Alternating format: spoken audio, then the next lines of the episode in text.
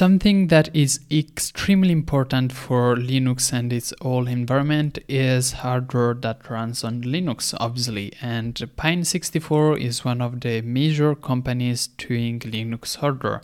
In particular, they're focusing on ARM, lower end hardware that is particularly interesting and cheap, which means available for everyone.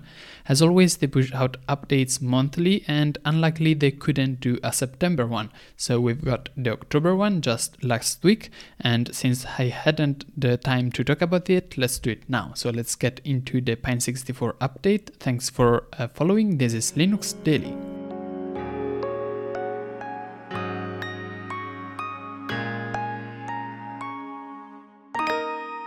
Firstly, they are announcing a new product which is called Ox64, which is a small form factor single board computer powered by a RISC V SoC. Now, if you don't know what RISC V is, I'm probably not the right person to explain to you. You can do a variety of researches, but just to keep it to the point, it is an instruction set which is open and built by a collaborative community because other instruction sets such as ARM are actually patented and might require non-disclosure agreements before releasing documents that describe their design's detailed advantages. So it is a nice way to bring open source ideology down to the very core of a computer. The Pines Ox64 is indeed a single board computer, which means that it has a nice variety of features such as Wi Fi 4, Bluetooth 5, Zigbee connectivity,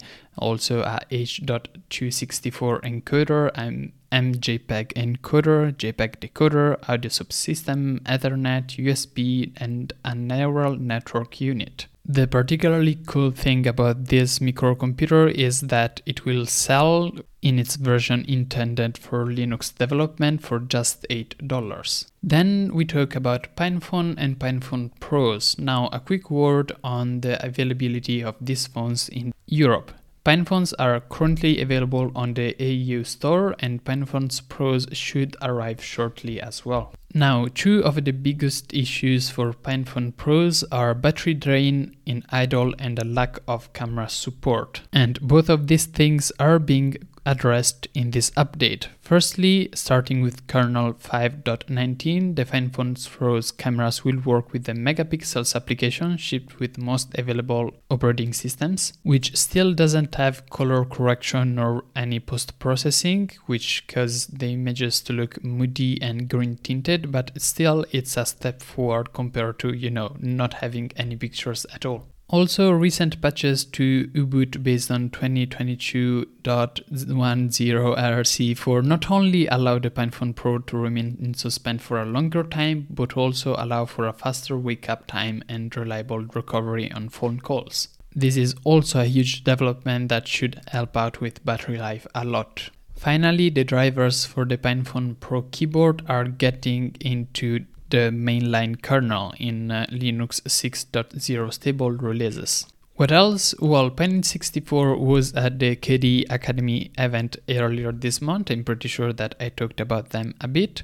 Their product Star64 now boots Linux thanks to the work by Icenowy, and most of the I/O and core functionality already work, including the GPU. So we should expect to see this product available in November. If you don't know what Star64 is, it is a Raspberry Pi alternative made by Pine64 using again RISC-V. Finally, there are some improvements to the Quartz Pro 64 as well, which is a development board powered by the powerful RK 3588 SoC by Rockchip, which is also used in PinePhones if I recall correctly. Although this part is slightly more technical, so if you agree with me and you can't reply so fine, then I would like to skip this. Anyway, thanks for following along and see you tomorrow with another episode of Linux Daily.